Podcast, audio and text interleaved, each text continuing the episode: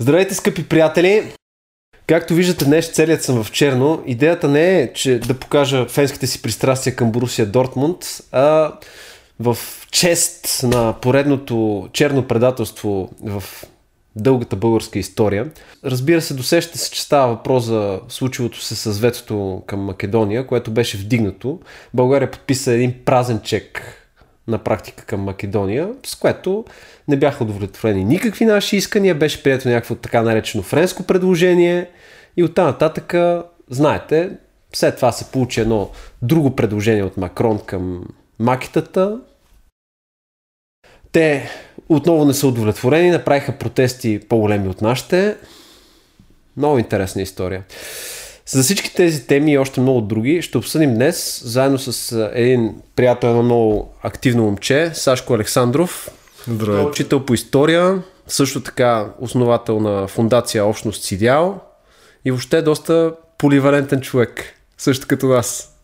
Налага се, когато има нужда нашето отечество от активни хора, които да ги е грижа, общо взето искаме или не искаме, се налага да влизаме в редица функции, които не сме предполагали, че въобще може да достигнем до тях. Така че неизбежно е, ако искаш да не си просто някакъв пасивен наблюдател на случващото се, искаш да участваш в процесите и да се опитваш да ги побутваш в една или друга позитивна според теб насока. Да не си просто Киро. Да не си просто наблюдател и просто коментатор и просто е тази държава, та, та, та, та, та, нали, нищо не става, по бай тошо, да. в смисъл всичките простоти, които може да чуем. Да. да, ако не искаш да си такъв, общо взето се налага да влизаш в всякакви функции. Вчера ти се нае с задачата да организираш протест пред Френското посолство. Ако може тогава да разкажеш как се стигна до там и какво се състоя на протеста. Ами то трябва да започнем още от предложението, което нашето Народно събрание прие. Значи до някаква степен това коментирам и с близки познати приятели, че целият този медиен баркоч и от едната до другата крайност. Едните казват това е национално предателство, другите казват това е най-прекрасното предложение, което ние бихме могли да се надяваме. Ето Европейския съюз най-накрая изпълнява до някаква степен нашите изисквания. И всъщност ти мен ми отне много време да успея горе-долу да се ориентирам и да си изготвя някакво мнение. И всъщност и до ден днешен имаме, ето примерно това, което каза господин Беренски за празния чек, ако гледаме от гледната точка на това, че ние вече не, нищо не зависи от нас и ние сме дигнали тази преграда към Северна Македония, тогава наистина е празен чек. Ако очакваме обаче най-накрая, щом нашите политици поради една или друга причина да а, не могат да осъществят промените, които ние искаме да видим в Северна Македония и всъщност разчитаме на тази наднационална институция Европейски съюз да успее да издейства нашия интерес, тогава може би Тоест много са така обширни нещата, когато говорим за оценката си, цялостната си оценка и това, че срещаш толкова противоречива информация и буквално някакви хора пишат на страницата на фундацията и на мен това е национално предателство, ще правим ли протест? И аз такъв стоя, чета, опитвам се нали, да, да видя всички гледни точки и казвам, бе, не съм сигурен това дали си заслужава да правим протест, защото уж програма минимум тези изисквания, които нашите депутати гласуваха, може да се приемат и като нещо позитивно. И тук идва момента дали сме евроскептици, дали всъщност вярваме, че Европейския съюз въобще го е грижа за нас или просто искаха нещо да ни пробутат, колкото да им се махнем от главата и да могат да обградят по-успешно Сърбия и да изолират допълнително руското влияние на Балканите.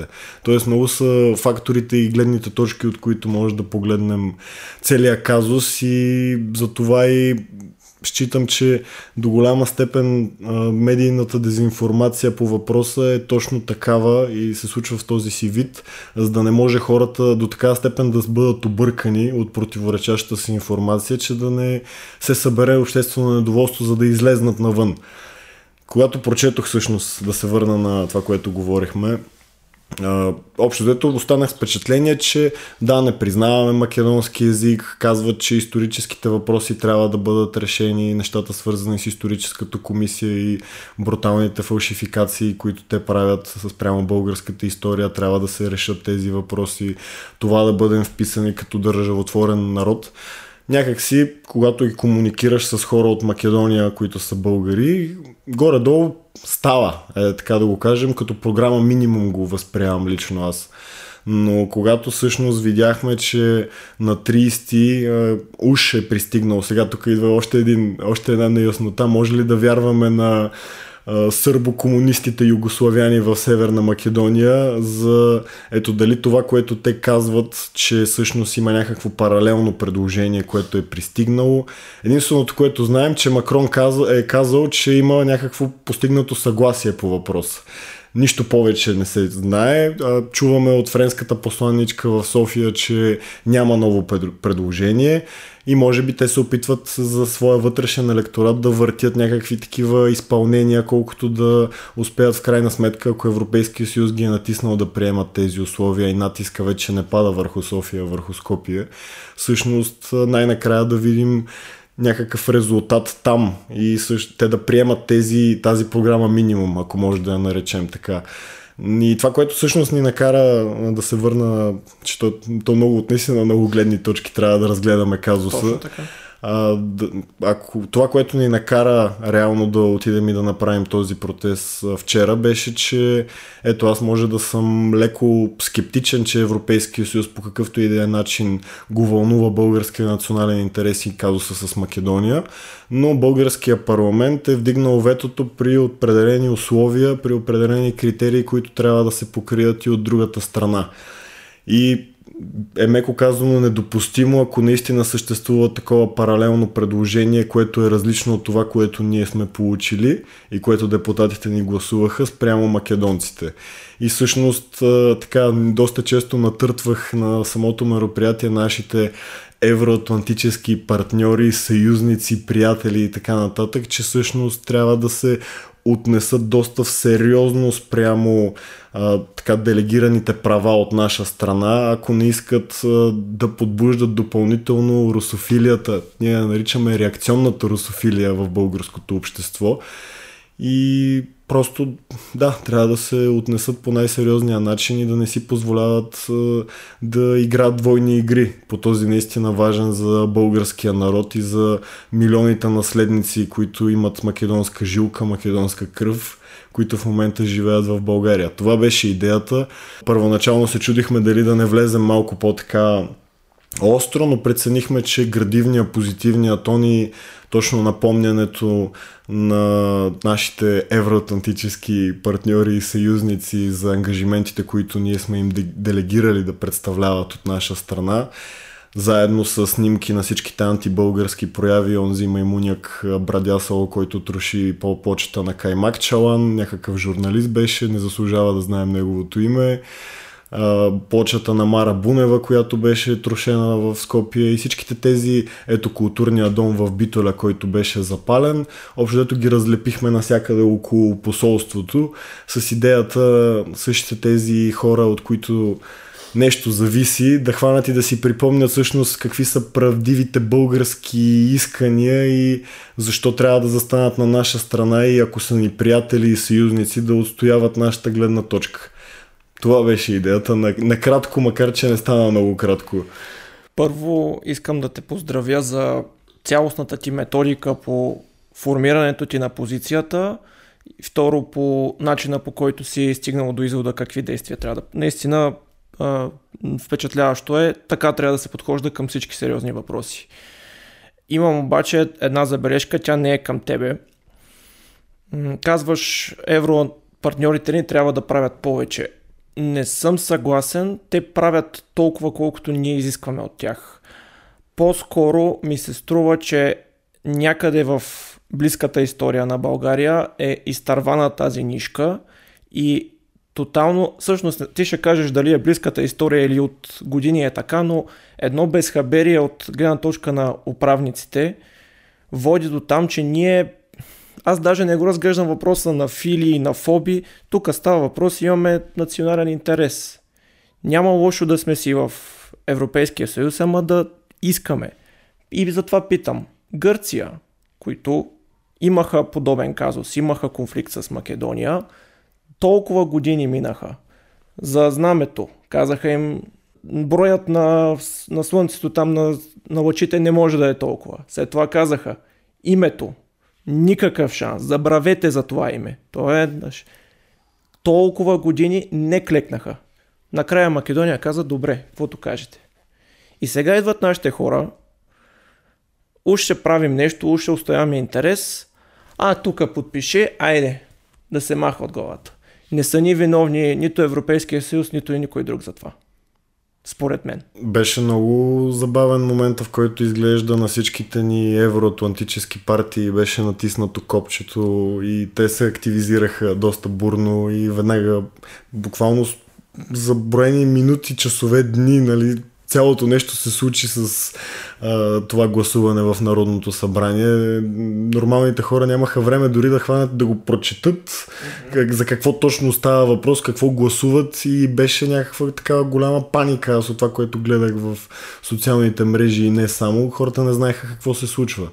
А относно това, което казваш ти за елита, може би е най-добре да, да започнем още от 44-та година. Добре. И така да гледаме с течение на времето как българските управляващи до голяма степен са свикнали да разчитат на по-големия брат, независимо дали той ще е на изток или на запад. И ето Тодор Живков, това, че той променя линията спрямо Македония, осъзнават простотията, която са направили, националното предателство, което са направили, промяната в курса на съответната политика, може да разглеждаме като някакво правилно оценяване на ситуацията и връщане към от така тотално преклонничество към големия брат и това, което той е наредил, към някаква по-самостоятелна политика. Но някакси може би този, даже не може би, ами този менталитет, който си съществува наистина още от времето на комунизма, когато ние сме свикнали да бъдем нечи сателит, в момента е точно обратната страна на монетата. Вече не произвеждаме руска номенклатурчица или съветска, ами произвеждаме евроатлантическа суросоидна такава жълтопаветна, която е готова да излиза на площада и да ръкопляска на Корнелия Нинова, БСП и всичките останали умно красиви партии и формации. Да. Така че, може би, до голяма степен има, има континуитет в това поведение на нашата политическа класа и това е доста тъжно до голяма степен, тъй като наистина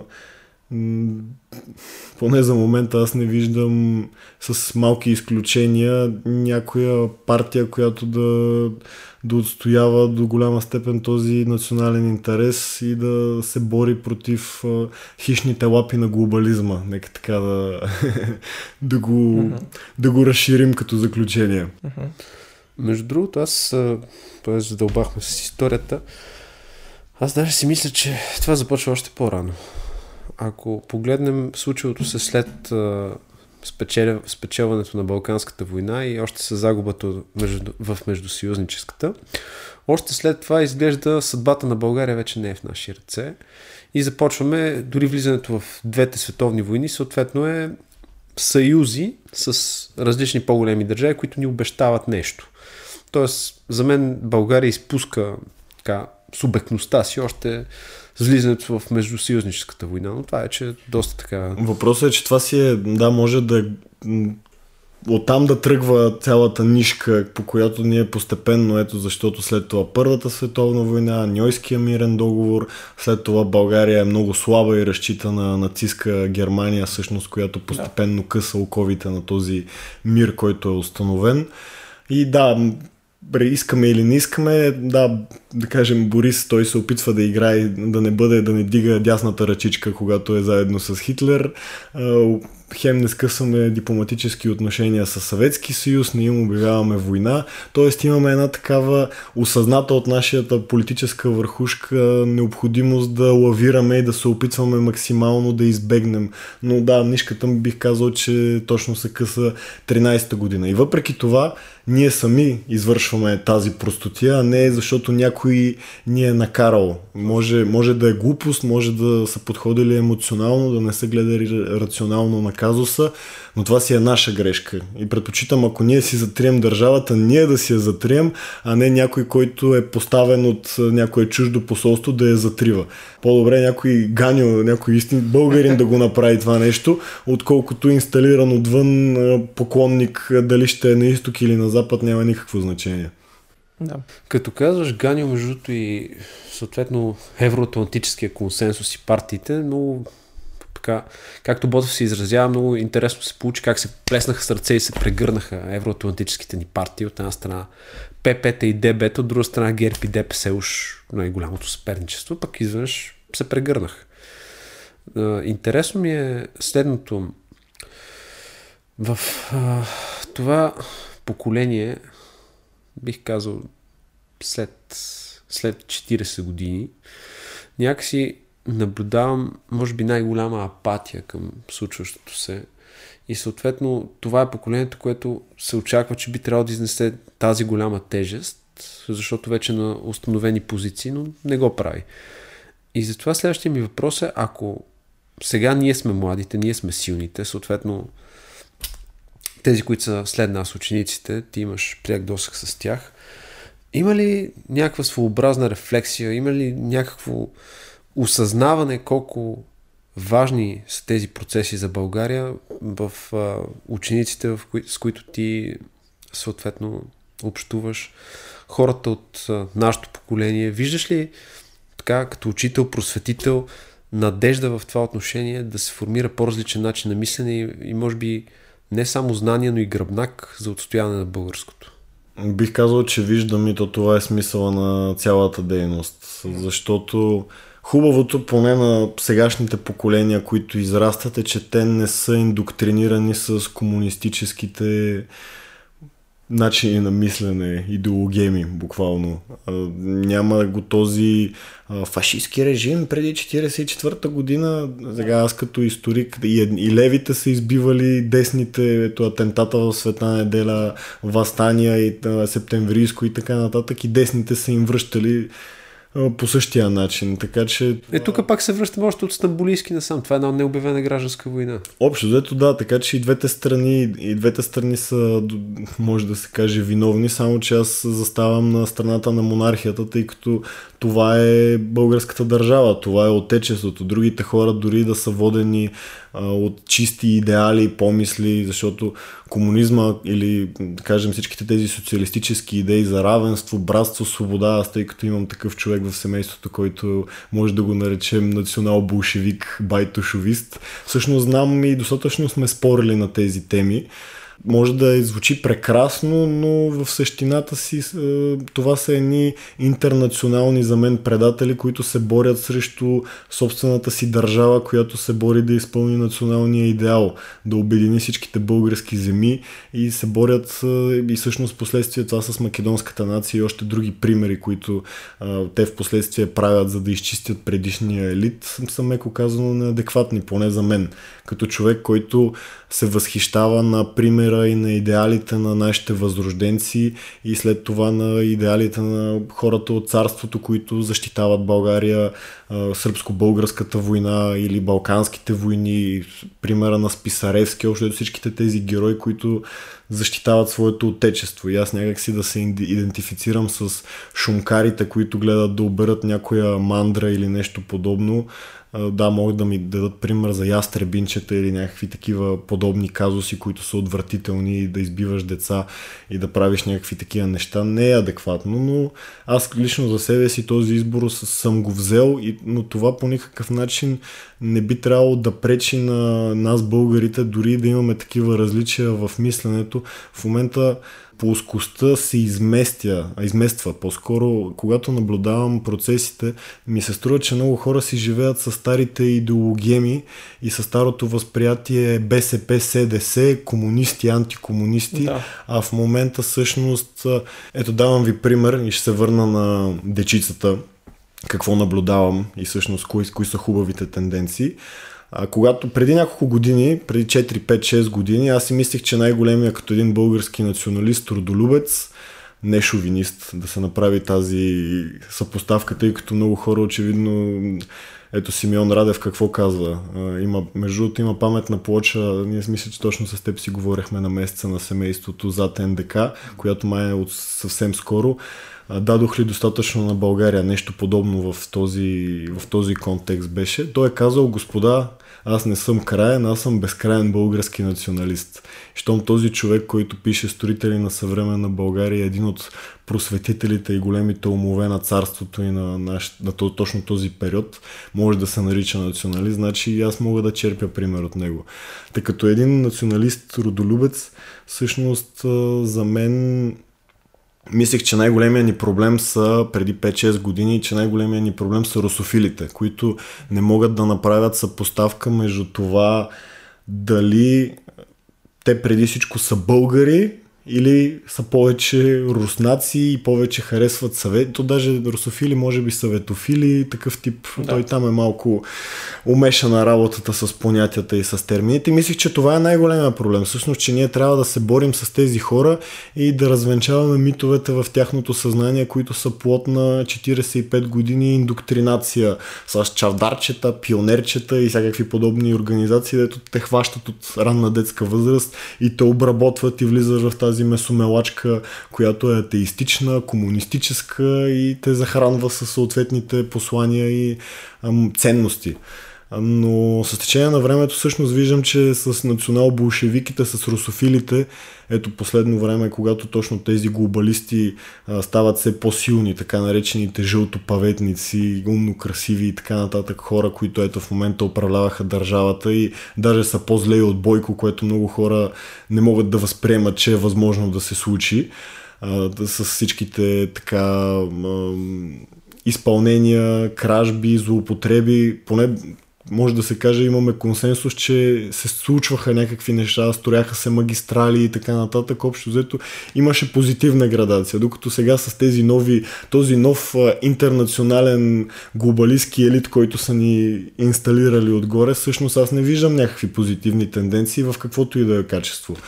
Та в момента виждам, че имам повече допирни точки с същите тези национал-болшевики, комунисти и че по-големия ни проблем са тези глобалисти, които, защото националните тези байтошовисти, национал-болшевики, те го имат усещането за националното. Знаят, че семейството е нещо важно и това тяхното дори не е комунизъм, начина по който би трябвало да бъде, когато наричаш някой човек комунист. Да. Те по-скоро са някаква шизофренистична симбиоза между взаимно изключващи се неща, които те приемат за нещо нормално. И сега най-големият ни проблем всъщност, аз смятам, че са точно тези глобалисти, които гледат България да стане част от Европейска федерация, да приемем еврото, да приемем всичките послания за права на сексуални и етнически малцинства, т.е. обратната дискриминация и мнозинството българи да бъдат потискани за това, че са, да кажем, бели опресори или всякакви такива простоти, да. които можете да се сетите.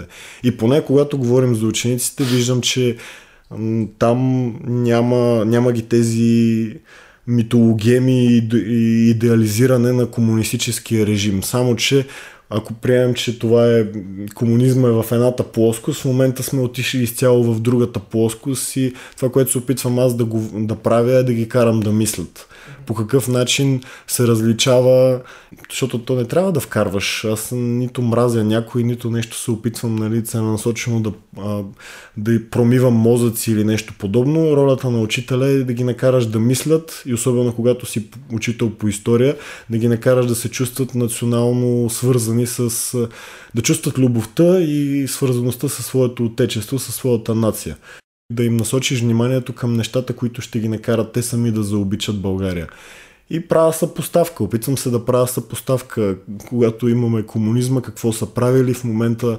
Това по някакъв начин тази цензура в тази или тази държава, които уж са демократични, свободомислещи, а, така представители на тази лелея на либерална демокрация, която и ние искаме да въведем и това ще оправи всичките ни проблеми дали по някакъв начин, да кажем, ето това с камионите в Канада или други mm-hmm. такива примери, различава ли се по някакъв... Канадските байганьовци. Канадските байганьовци, точно. По какъв начин този подход на тези демократични, прекрасни правителства се различават от да кажем, агентите на държавна сигурност в България, които са слухтели, са писали доноси, и са турмозили хората и са ги пращали в лагери и всичките тези гадости, които можете да се сетите. Сашо, чувал ли си за теорията за политическото пренареждане? Която Стоян Панчев обича да представя. Да. Мисля, че е много прав. И очаквам наистина нещата да се случват в точно това русло в близките години. Защото нагледно, когато Стоян Панчев, наш приятел с повече, по-либертариански виждания, да кажем на политическия спектър долу вдясно, като мене, толкова често напоследък е съгласен с Ваня Григорова, която синдикат, са буквално на диагонал са, и той казва, права е за това, права е за това, права е за това. Очевидно, вече се разглежда по друг начин. Сега, в България, чисто от а, географското ни място е нормално геополитиката изток-запад да е, има тази роля, нали, разделителна. Обаче, ето ти казваш, на Запад има нормални хора, които не са привърженици на този нов либерален световен ред и те се ядосват като, като когато трябва да си пълнят а, резервора на колата и те се ядосват, че им скачат горива, а, цените. Казват, абе, какво става тук? Ами, президента ви в момента, в който стъпи в длъжност, а, визирам Джо Байден, затвори там един голям тръбопровод и а, добър ден, стана по-скъпо. И какво стана сега? Ама то това заради новия либерален ред. Та, очевидно не трябва да е изток и запад, защото и на запад има нормални хора. Просто в България разделението е, ти даже ако видиш коментарите в YouTube, двете крайности как се обиждат, или соросоиди, или комунисти. Защото едната асоциация е по-консервативният изток, другата е Запада, само че не целият Запад, а точно този Суросоиден, така и най-прогресивно настроен. Аз, либерален в класическата британско-английската дефиниция означава друго, прогресивен използвам по-често. Прогресивен е най-така... Защото е по... Лоук, нали, да, събудените... Да, това е по-точно за мен определение, но това е новото разделение. Прогресивните глобалисти също по, да кажем, те даже не са и толкова консервативни, ами са по-нормални хора, някакви Национално мислещите хора. Национално мислещи, да. да. Дори не бих ги нарекал толкова крайни.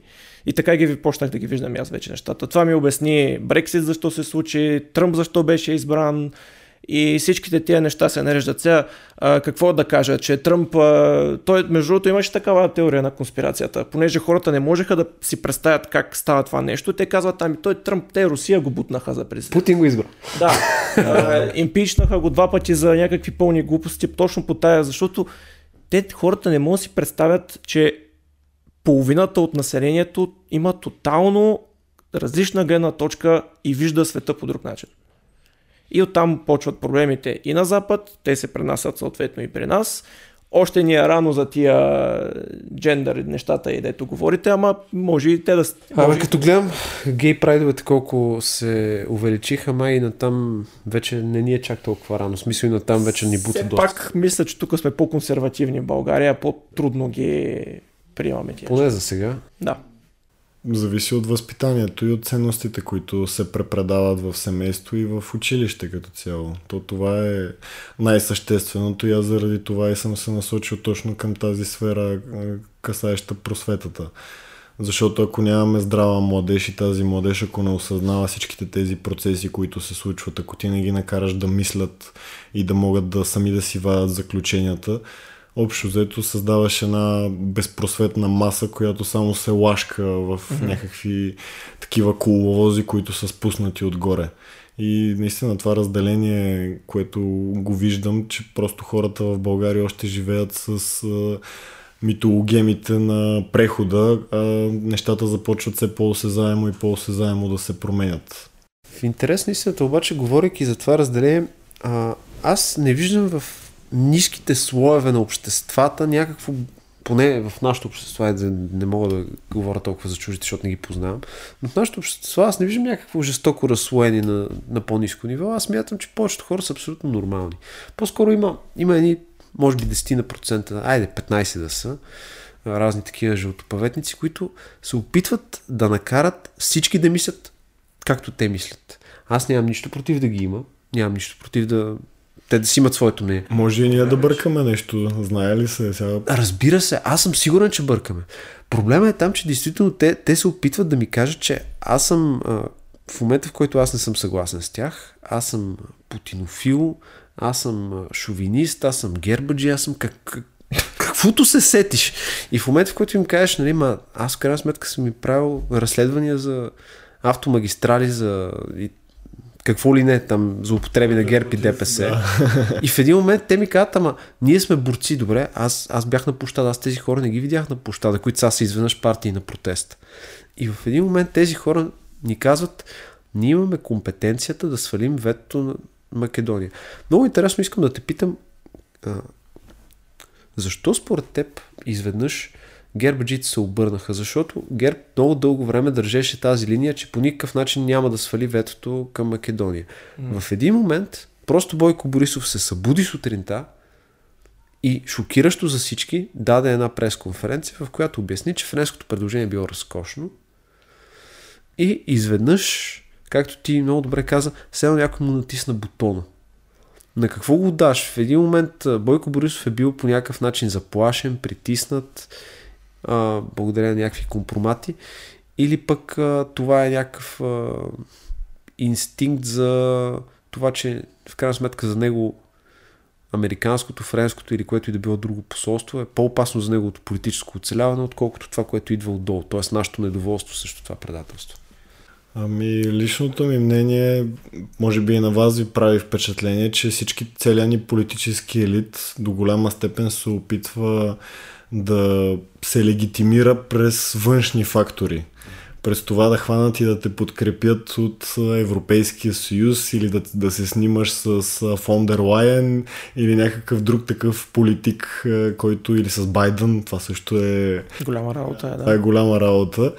И по този начин всъщност да успееш да покажеш, че ти си някой, защото външните лидери и важните хора са се снимали с теб когато разглеждаме позицията и промяната в позицията на Борисов, това, което ми по-скоро си мисля е, че той като един опитен политик, който много бързо успява да се ориентира в тенденциите и в теченията, вижда възможност отново да спечели благоволението на същите тези фактори, които направиха така, че той да бъде свален от власт някакси ето вашето ново момче Петков не се представи добре, вие можете да заложите на сигурния човек, който тук държеше положението 12 години и да, общо взето в този контекст разглеждам тези внезапни промени в поведението.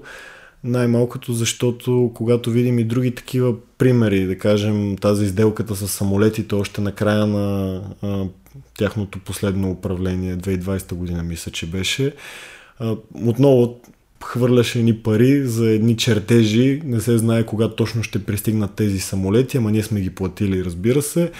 И може би по този начин той си спести известно време главоболията, които евентуално щяха да му бъдат причинени, когато борците за справедливост вземат властта, да не го погнат, както биха могли да го погнат, че си позволява да опитва да лавира между руснаци и американци в случая с, да кажем, газовите потоци или някакви други такива проекти, които всъщност той играеше ролята на, поне аз така го, така го осмислям, играе ролята подобна на Тодор Живков, който се опитва да лавира и да е приятел с всички, което вероятно не се е харесало на новата администрация в Белия дом, тъй като демократите са доста по-агресивни спрямо Русия и от всъщност мисля, че оттам почнаха всички проблеми за Борисов, когато а, Бидена дойде на, дойде, на власт. Така че изцяло разглеждам в този контекст, че просто той осъзнава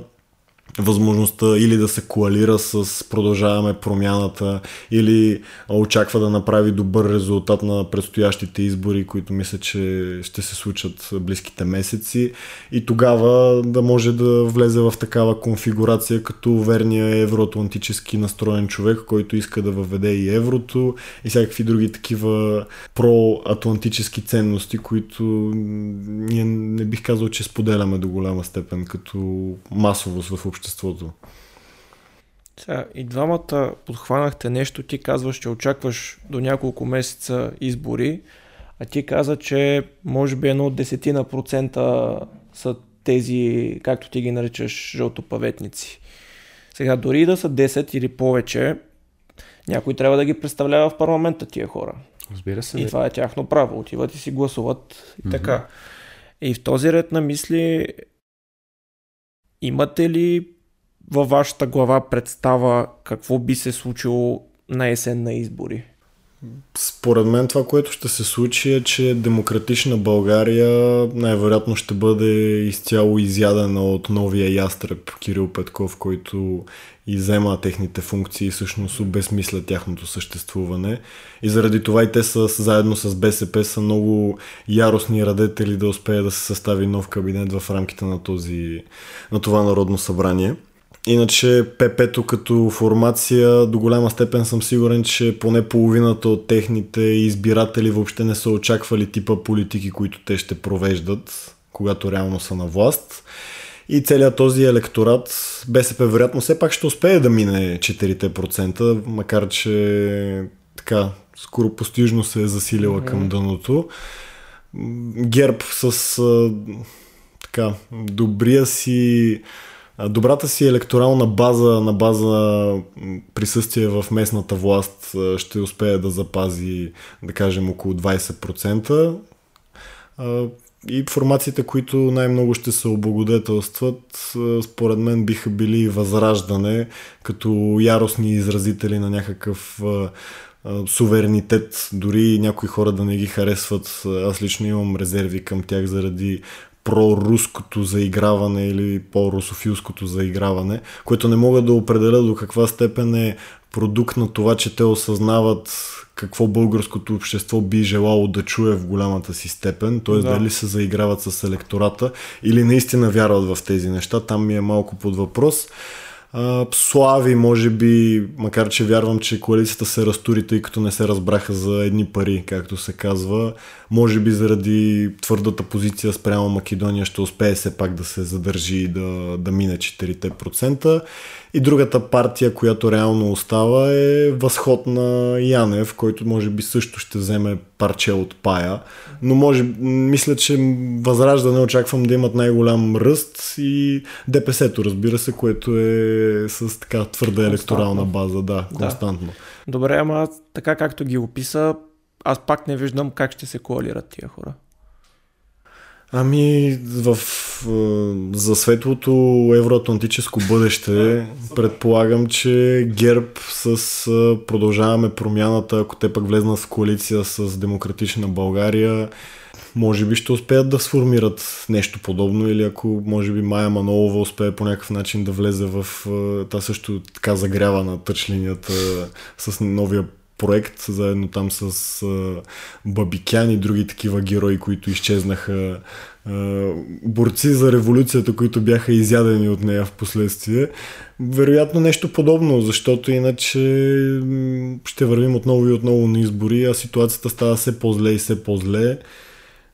Не говоря само като цени, ами като процеси в държавата, тъй като като нямаш, то не че, че те 4 години ти дават някакъв дълъг хоризонт на действие, но поне има някаква последователност. Айде да кажем, поне ще строят някаква магистрала, гордостта на Борисов, нали, да довършат някоя... В момента и това дори не се прави, което е... Да. да. Моята прогноза, знаете ли каква е? Който е на, който и да управлява зимата България, ще си сложи главата в турбата, защото ще има тежка зима и хората, да надявам се да греша, разбира се, и хората няма да им пука нито какви са му ценностите, нито какво, който е на власт, политически си отрязва главата за следващите 4 години. Затова според мен Бойко от сега на всички събития, където ходят и членовете на партията му, каквото и да ги питаш, почват. Ама вижте сега тия в момента, каквато манджа надробиха, много време ще има последствията да берем. От сега си подлага той как евентуално ще спечелят, ще са първа сила и ще почнат да се оправдават с това нещо. Евентуално се надява да мине номера. Защото ако се стигне до тежка зима, надявам се да не е пак, ще хвърчат политически глави.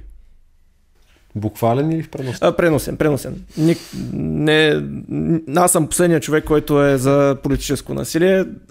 В преносен смисъл ще хвърчат. Най-вероятно ще е достатъчно тежка зимата, защото ако всичките тези идеи въобще Русия да спре да доставя каквито и да е енергоисточници за Европа станат реалност, за да успеем да борим лошия хитлеро-путински режим в Москва, всъщност най-големия пешкир ще оберем ние, като, като европейци. И ако в момента охкаме и въздишаме на 3,50 примерно бензин, или пък дизел, съвсем спокойно 5-6 лева, може би дори повече, не ни мърдат. И тук вече нормалните хора, които не са част от...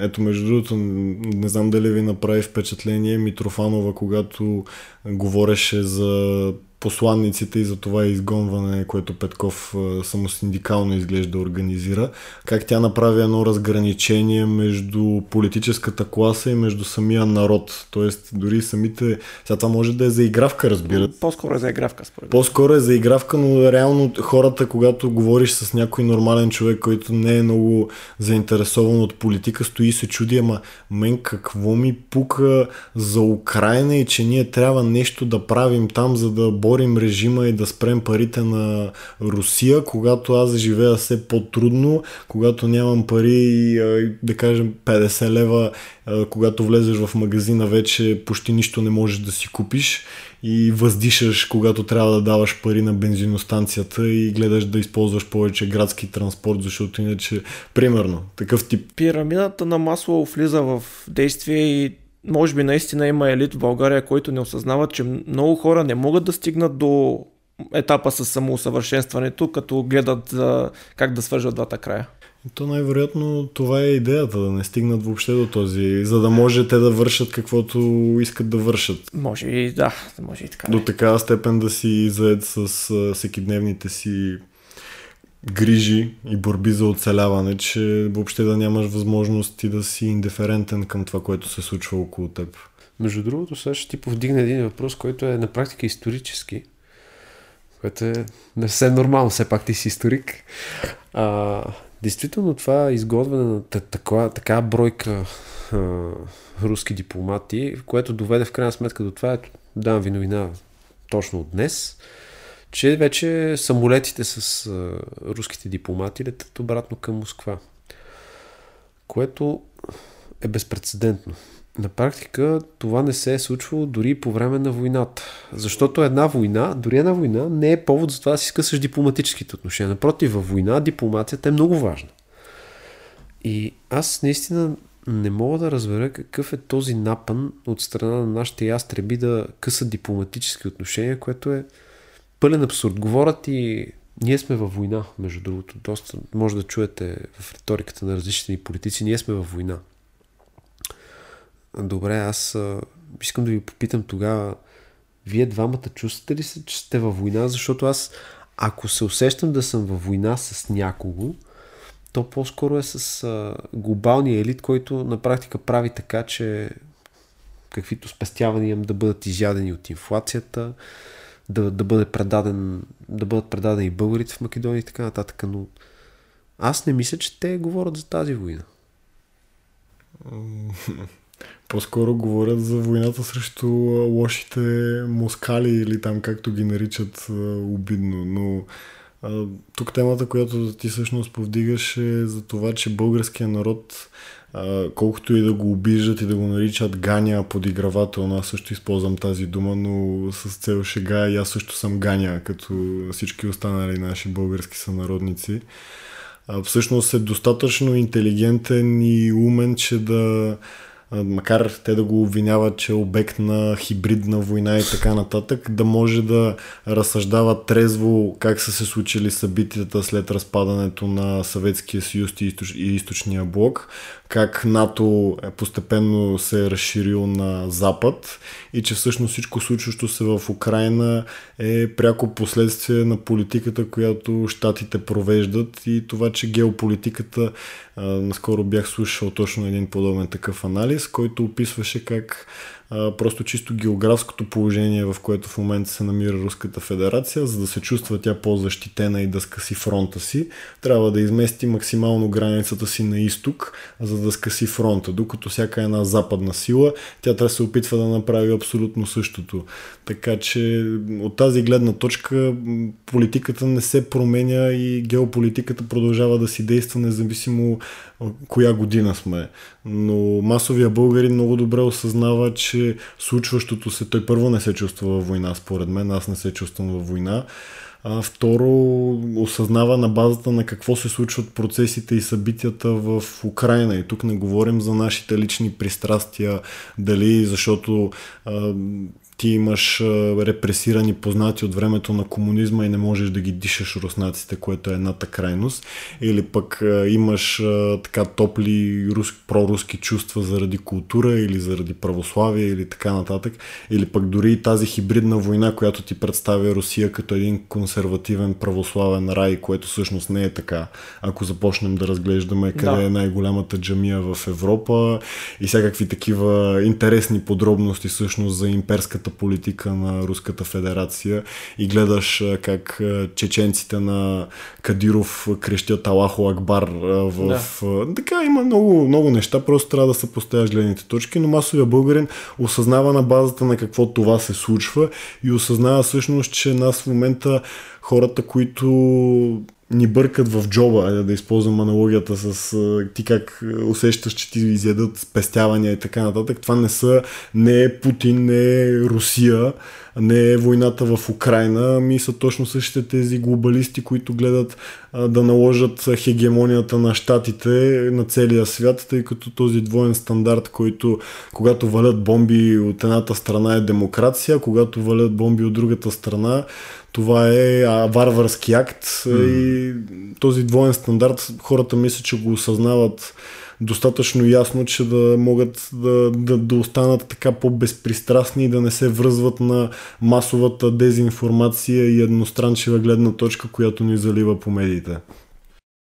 Аз по отношение на Русия попадам в първата категория хора, които каза, които нещо в семейството им има и, и ги мразят, нали. И въпреки това се старая да съм обективен. Сега, Путин, от това, което последните месеци четох, опитвах се да анализирам, да си извадя изводи, управлява държавата си като една голяма а, компания за, за природни ресурси. Гледаме ни графики от 80-та насам, когато цената на нефта е висока, те са в добра позиция и инициират военен конфликт. Корелацията е 100%. В момента, в който се усетят, аха, имаме в ресурса, давай напред. Очаквано беше от 2014 да се случи нещо там. Моят въпрос е не какво правят Русия. Те си имат проблеми, основната част от народа им гладува и мизерства. Така, питам аз, нашите ора, европейците от 2014 до 2022 по отношение на този енергиен суверенитет, какво направиха? Биха се там в градите за някакви зелени инициативи и какво? Спряха няколко атомни, не няколко, ами доста всъщност атомни. Особено в Германия. Особено в Германия. И какво стана? Те пак са най-зависими от Русия. Еми, ти си вкарваш главата в турбата по този начин. Какво очакваш да стане? И сега Русия са ми виновни. Ами, естествено, че те имат а, трески за дялкане. Ама дайте нашите трески да издялкаме. Първо пък тогава да ги нарочваме за зли и за каквито и да е. Това е моят основен проблем с сегашната ситуация. Липса на самокритичност от европейците, в това число, може би, и ние се причисляваме там. ако мога да се допълня само, някакси Запада очакваше, че Русия ще продължи да бъде негов суровинен придатък. Че това нещо Да. ще продължи за извечни времена. Че руснаците действително ще бъдат просто една бензиностанция с ракети, както се изрази Да. така опростенчески нашия пази Боже премиер. Македонския въпрос има още нещо, което ти загадна и, и може би е хубаво да обсъдим малко по-подробно. Ти каза за Македония като стъпка към стратегическо обграждане на Сърбия. Сърбия е, може би, последния надежден съюзник на Русия на Балканите. От тази гледна точка, доколко според теб натиска върху нас е свързан точно с това нещо, с това стратегическо обграждане на Сърбия. Има ли някаква опасност, буквално, това е нещо, за което почти никой не говори, но има ли някаква опасност, буквално да, да има военно противопоставяне тук, при нас?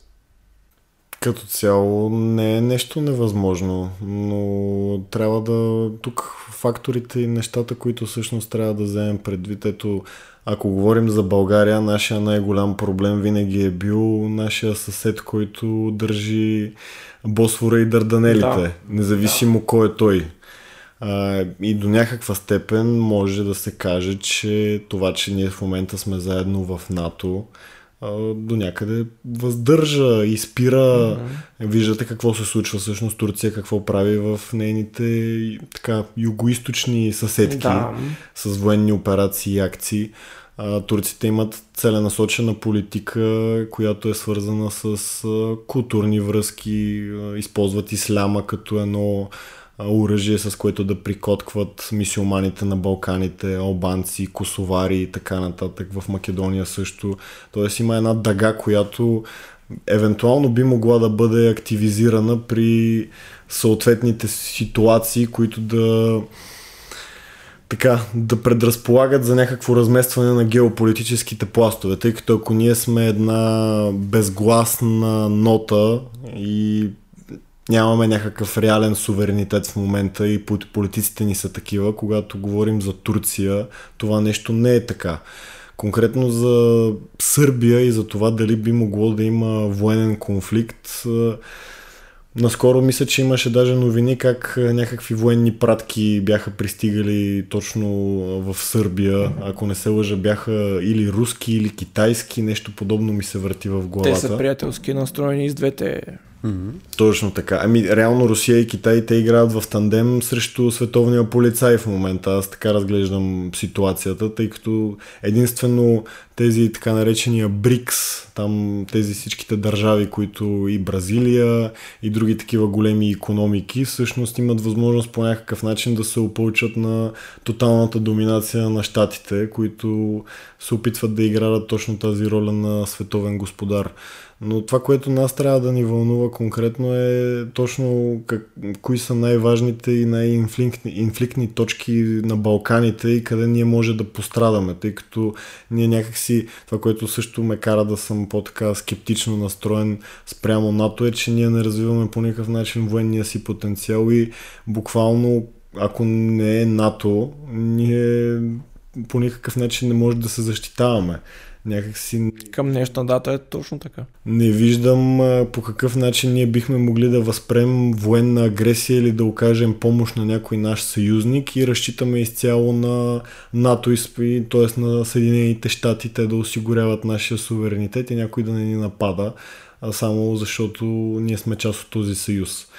И ако нещо се случи, по-скоро проблема, аз тук не виждам толкова Сърбия като някакъв фактор, който би могъл да застраши и да, може да има някаква война, но не мисля, че тя ще касае пряко нас. Най-големият ни проблем в случая е точно Турция и нейните аспирации за възвръщане на Османската империя. Това е нещо, което според мен си заслужава ние много внимателно да, да следим и да отбелязваме, тъй като при положение, че сме в демографска криза и виждаме как нямаме капацитета и ресурсите и човешкия ресурс най-вече да си населяваме собствената земя и се топим, този вакуум по един или друг начин може да бъде оползотворен от някоя съседна нам държава.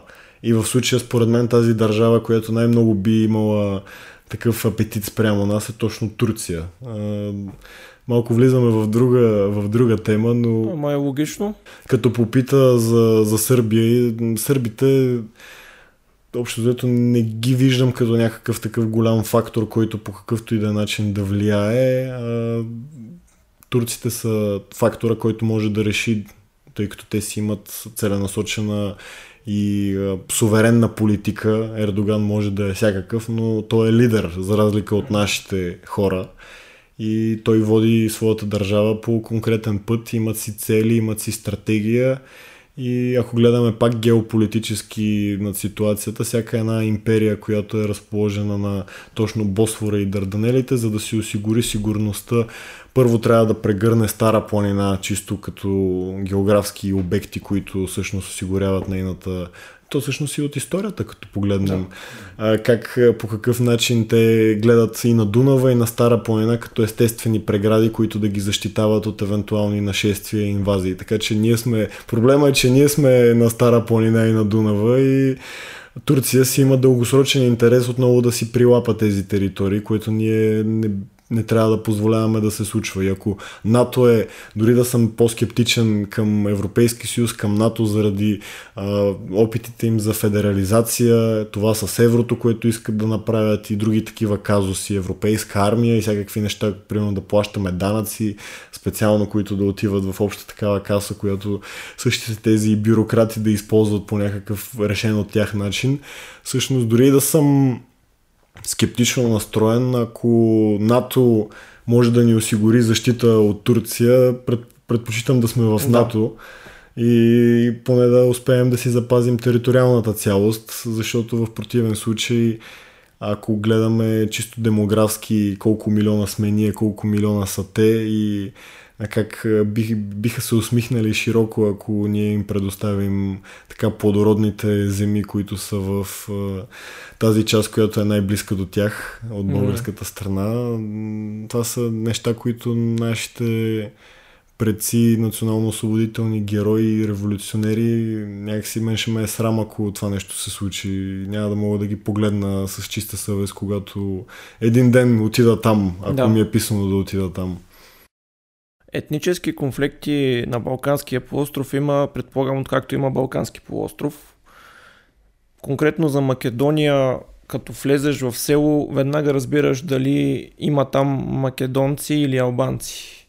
На входа те посреща една джамия с минаре, най-вероятно спонсорирана или от Турция, или от Саудитска Арабия точно. Mm-hmm. И се вее гордо някакво албанско знаме. Mm-hmm при нас по един или друг начин имаме някаква цялост тук вътре с помаците, нали, конфликти няма, не знам, има теория, че ДПС ги държат като феодал и затова не инициират конфликти. Има ли опасност според вас тук да почнат да назряват такъв тип конфликти в близко и далечно бъдеще? Ами, когато говорим за изборите 2017 и мисля, че тогава беше опита на Дост да влезе в... Mm-hmm.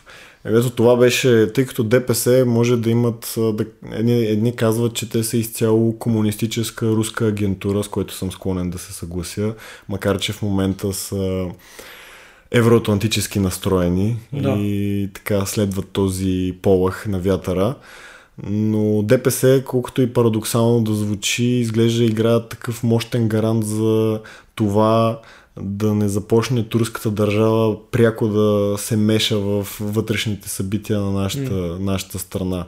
Защото те осъзнават, че бъдат ли прилапани от Турция, всъщност в последствие те по никакъв начин няма да могат да ползват привилегиите, които в момента имат като някакъв фактор в българската държава. Някакси да. точно съединението между княжество Румелия и а, Княжество България и Източна Румелия.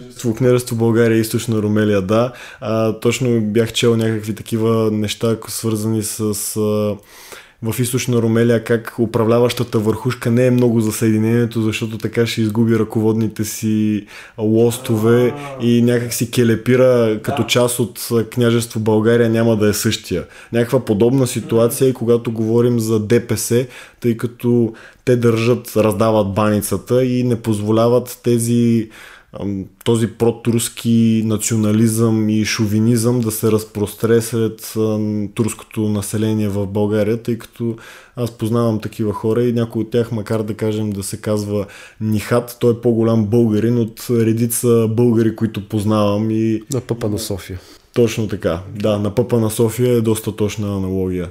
Но има и други примери, когато точно тази целенасочена културна просветна дейност кара такъв тип хора, дали българо-мохамедани или а, етнически турци, да започват да усещат Турция като по-близък фактор, който така да ги прикотква малко или много и да губят а, свързаността си и близостта си с българското у себе си. Така че Дост, точно от това, ако Дост беше влезнал и вече имахме две, тогава щяхме да имаме една по-радикална и по- така наистина турска, турска партия, която да представлява да. Ердоган, докато в момента виждате, че ДПС е, опитва да разпределя порциите и да е така за цянка и всъщност има един елит, една номенклатура, която е много, в много изгодно положение от това, което те са изградили като позиции в държавата.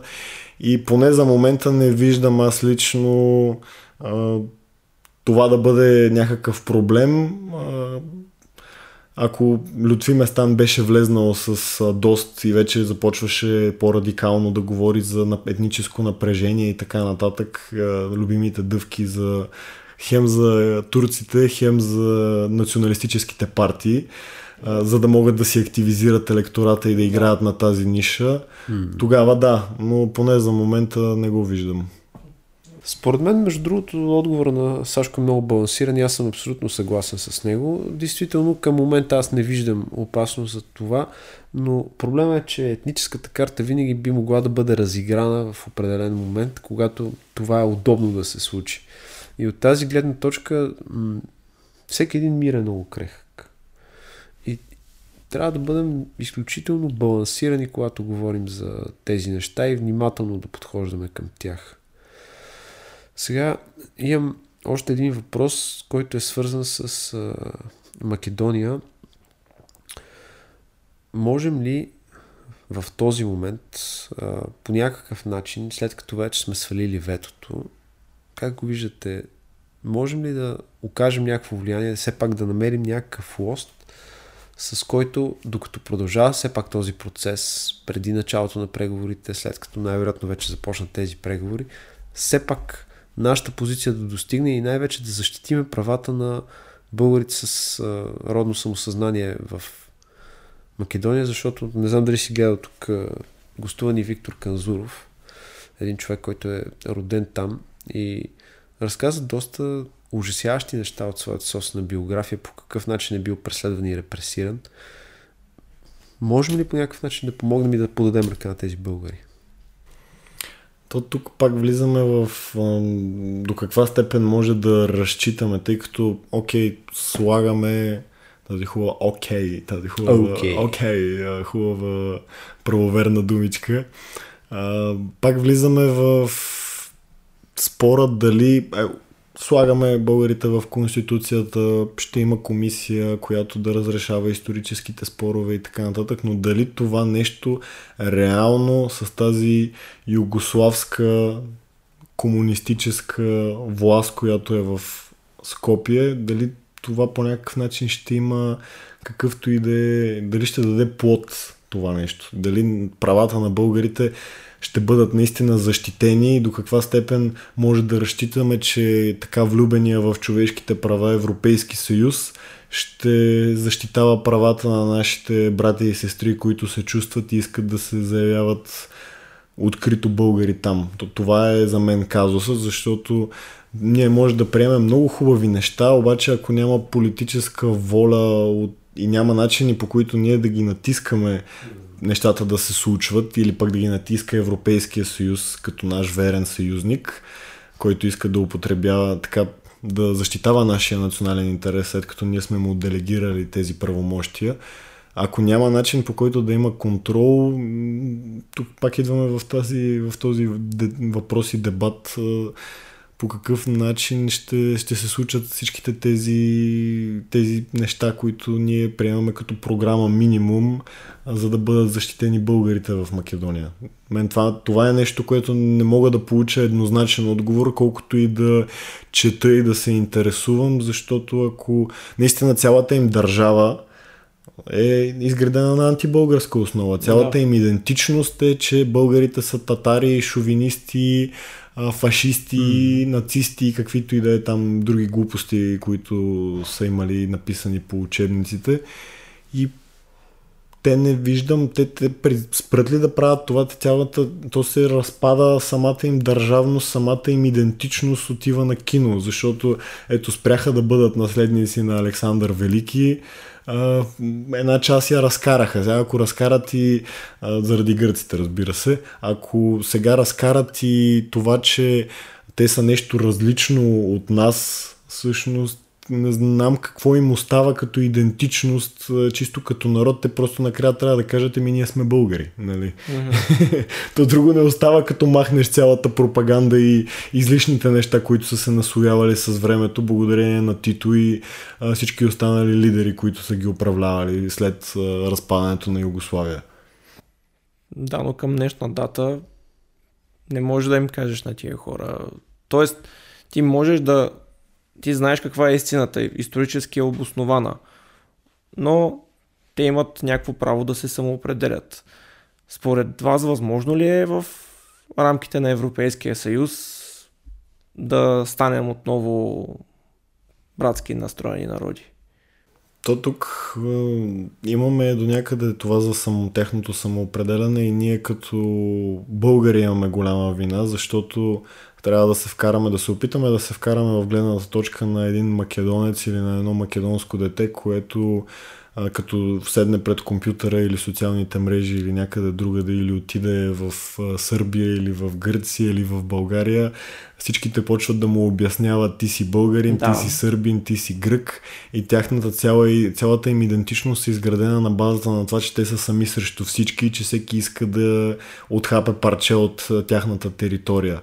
Така че колкото и да не ми е приятно като един жадуващ за българския национален идеал, да кажем Сан Стефанска България, националист, всъщност трябва да приемем, че те са нещо, да, може да имаме общ корен, но в момента те са нещо различно и с насилие и с налагане на мнение ти по никакъв начин няма да обърнеш мисленето на тези хора Точно. и всъщност говорейки им, че са промити мозъци, комунистически бокуци и всякакви подобни неща, които срещам като коментари, ти вършиш работа на същата тази пропаганда, която целенасочено се опитва да ни разделя. Точно така. И тези, лично аз винаги се опитвам да подхождам в такива ситуации с любов и му обяснявам на съответния човече, човечец, че ние сме братя и че го обичам и че в един момент той ще разбере истината за себе си и за това какъв е.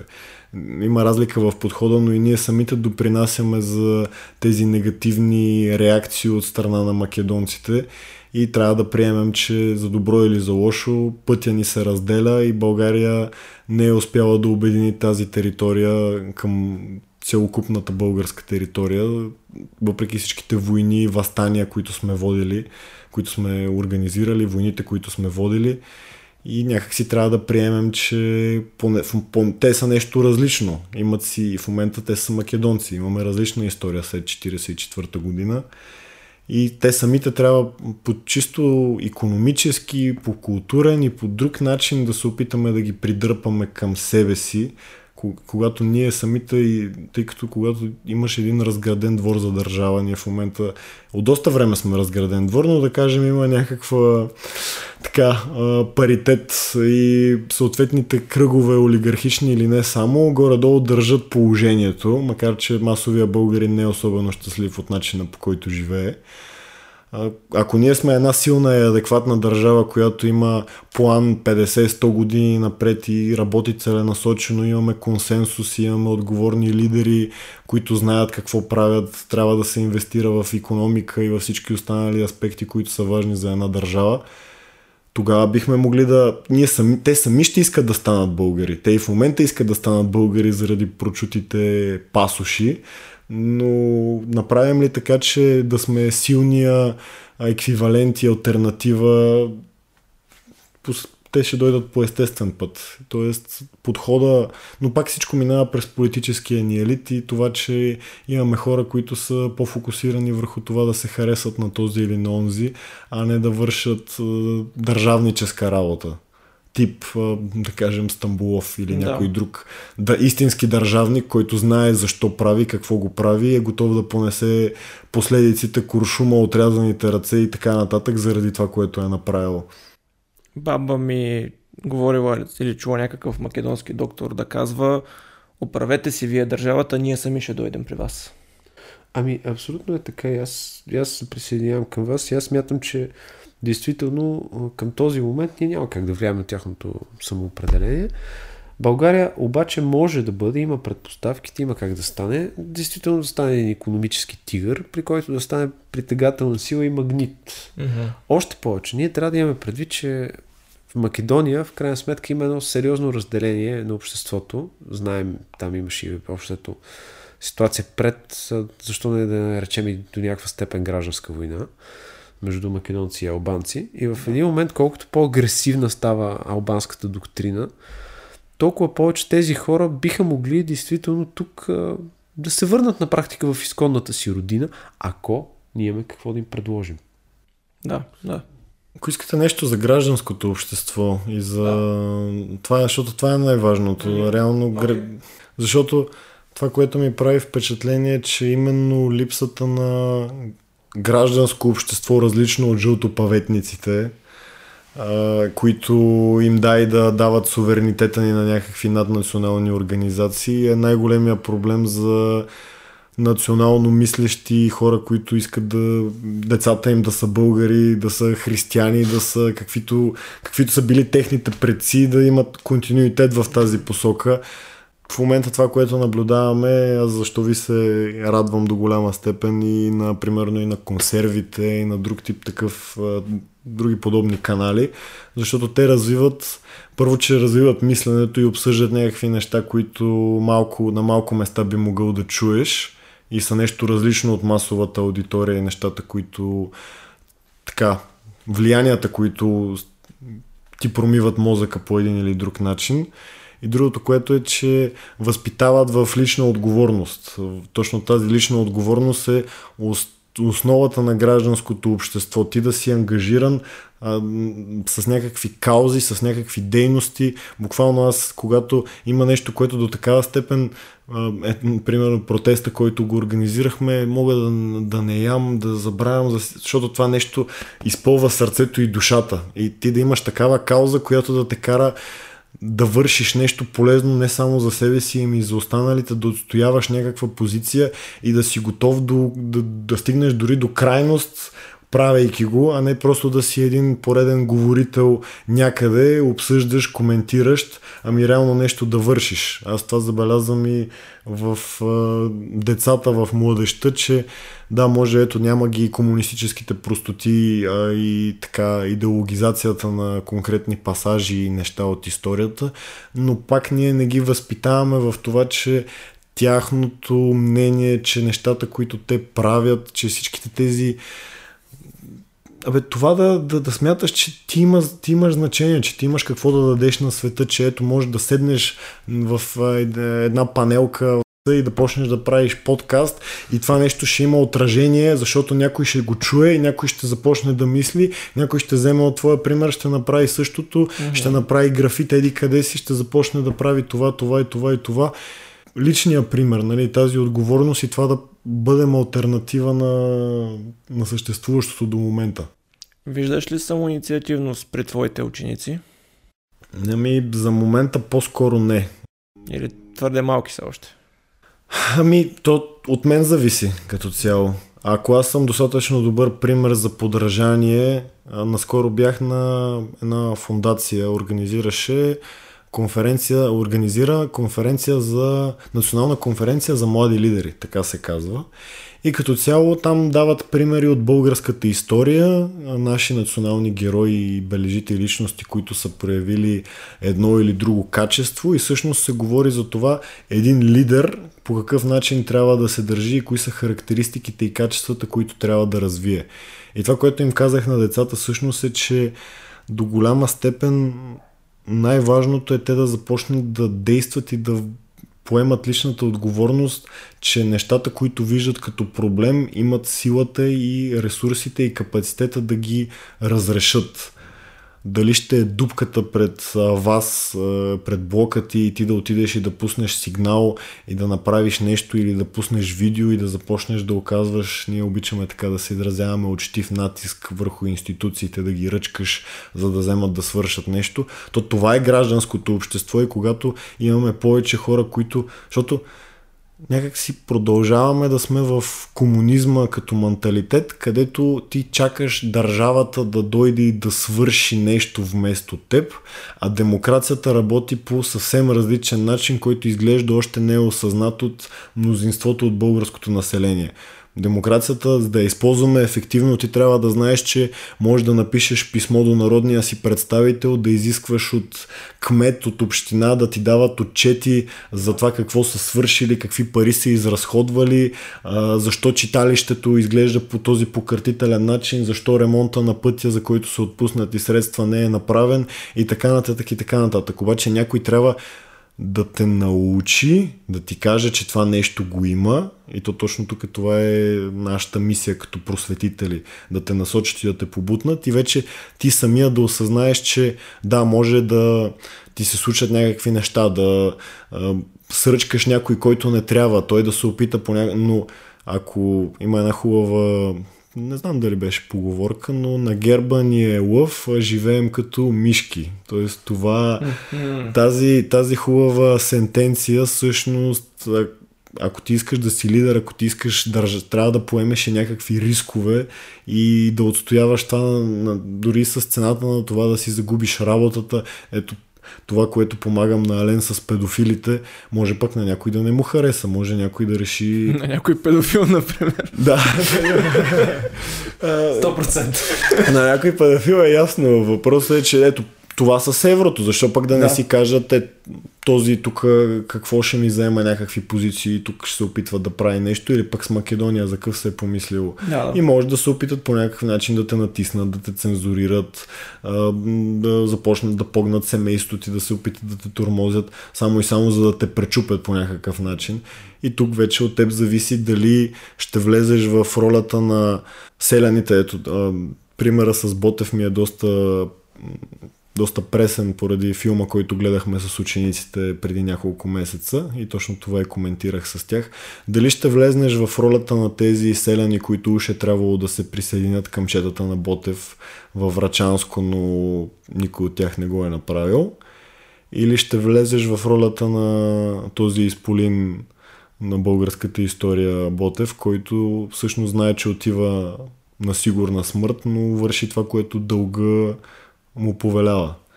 За мен това е разграничението и всеки един от нас трябва да вземе решение сам за себе си и да даваме добър пример, който някъде някой ще оцени и години по-късно това семе, което ние сме успели да посеем в някоя невинна детска главица, ще израсне и този човек ще бъде човека, който ще ни поведе по правилния път, ако ние не сме успели да, да, да го направим сами. И пак се сещам за една сентенция, че семената, кои... може да не си жив, за да уженеш семената, които си посял. Така че ние трябва да вършим каквото, каквото вършим, пък да става каквото ще. Много добре казано. Искам да дам един хубав пример, който вие започвате една много хубава инициатива на общност с идеал. Става въпрос за обикаляне по българските градове, да се види какво не е направено от общината, след което съответно да се заснеме видео, да се покаже, да се прати писмо, да се проследи. Това е нещо много важно. последващия контрол, да се проследи това, което е направено. Както когато пускаме жалби, след което е много важно да проследиме и да тормозим институцията до край, за да може действително да се свърши нещо. И ми прави впечатление, че в началото удряш на камък. Обаче, когато много настъпателно натискаш камъка в една точка, той почва да се рони, почва да се да отслабва. И този натиск може би върши работа. Как намираш лична мотивация да го правиш това нещо? Личната мотивация е общо взето, че ако искаш по някакъв, начин, по някакъв начин да се чувстваш малко от малко достоен наследник на всичките хора, които аз намирам за свои комири, в жалкото положение, в което се намираме в момента, ако аз дори това не правя, което е нищо на фона на жертвите, които те са давали, мен ще ме срам от самия себе си. И правим каквото правим, а да става каквото ще. Mm-hmm. Тази отново, отново хубава сентенция. Добре. Преди около две години, когато имахме около 50 абоната, направихме един епизод само с него на тема протестите тогава против Бойко и кръстихме епизода Гражданското общество се събужда. Мисля, че ти си един от добрите примери за това как точно се събужда обществото, така че аз ти благодаря първо, че ни гостува и второ за твоята дейност и желая успех. Благодаря. Аз имам един последен въпрос. Да препоръчаш някоя книга, която на тебе ти е направила впечатление и в цялостното ти съзнателно израстване е оказало по-сериозно влияние? В а, исторически контекст или... Каквато предпочита. Ами бих предпоч... препоръчал, тъй като споменах Симеон Радев, а, строители на съвременна България. Тъй mm-hmm. като наскоро си говорех с един човек, който ме разпитваше за тенденциите в националистическите среди и всъщност покрай конфликта с Украина как се развиват нещата и всъщност защо има противодействие между различни групи и няма някакво обединение. И аз му разказах накратко, че когато ти си един начетен и просветен националист, който е отделил от времето си да прочете и да разбере всъщност кои са каузите, идеалите на хората, които са били против него и видиш ролята на Руската империя не по този идеологизиран, на Руската империя и след това на Съветския съюз не по този идеологизиран начин, който е бил представен 45 години на масовата аудитория и на нашите баби, дядовци, бащи и майки. Всъщност четейки, образовайки се, информирайки се и трупайки знания, виждайки начините по които моментите, в които руската политика и нейния интерес се е различава от българския, как те не са се свенили по никакъв начин да да ни разкарат от картината и да работят против нашите интереси, те са го правили. И информирайки се, трупайки, се, трупайки познания по всички тези теми, Строители на съвременна България е една хубава книга, която е точно в тази насока. Е, няма как ти като родолюбец и националист да не започнеш да изпитваш едно такова скептично чувство към всичко, което Русия под една или друга форма е направила позитивно за нас, знаейки вече и лошите аспекти, ето сега строителите на съвременна България говорят за този преврат на русофилско настроените военни, които свалят Батенберг и опитите за възстания след връщането и там установяването на режима на Стамбулов. Общо взето полезна е за хората, които всъщност искат да разберат, че да, може ние да не харесваме до голяма степен това, което ни се сервира от нашите западни евроатлантически партньори и съюзници, но това, че не го харесваме, не означава, че решението е на изток. Да. И че там бихме могли да намерим тази манна небесна, която да доведе края на нашите мъки и тързания, защото както в момента имаме свобода на словото, неща, които и на Запад започват да се губят, малко или много, но най-вероятно, ако бяхме в момента в Русия и си позволяваме да говорим нещо против другаря Путин, използвам не случайно да. другаря Путин, който заявяваше там, че разпадането на Съветския съюз е най-голямата трагедия на 20 век. Имаше едно такова негово изявление. Ако бъркаме, поправете. М. Едва ли си да рече от истината.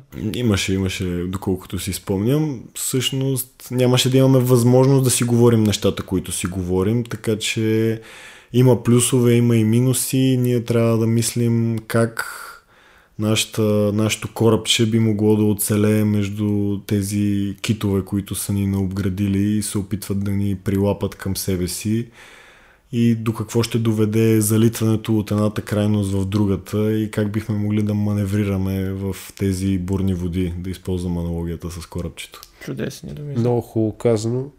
Аз а, ще хвана от тебе и ще кажа една книга, която според мен добре пък описва българската народна психология и освен така китовете, между които трябва да маневрираме, трябва добре да познаваме и моряците ни. Нашите собствени моряци. Записки по българските възстания, може би сте чели. Аз не съм някакъв лутфен на Захари Стоянов, но има какво да се прочете от гледна точка чисто на българска народна психология и нещата, които не са се променили и до сега. Хм. Сега ще благодаря ти много, че ни гостува. Беше изключително удоволствие. Надявам се и за зрителите си да е така. И аз благодаря. Ако ви е харесало, знаете там харесвания, абонирания. Ако ви мързи да гледате, слушайте в Spotify. Забавлявайте се това лято, отговорно разбира се и до нови срещи. Е така. Какво ще рече отговорно забавление? М, Да. Да не прекаляваш, как? Да не прекаляваш всичко.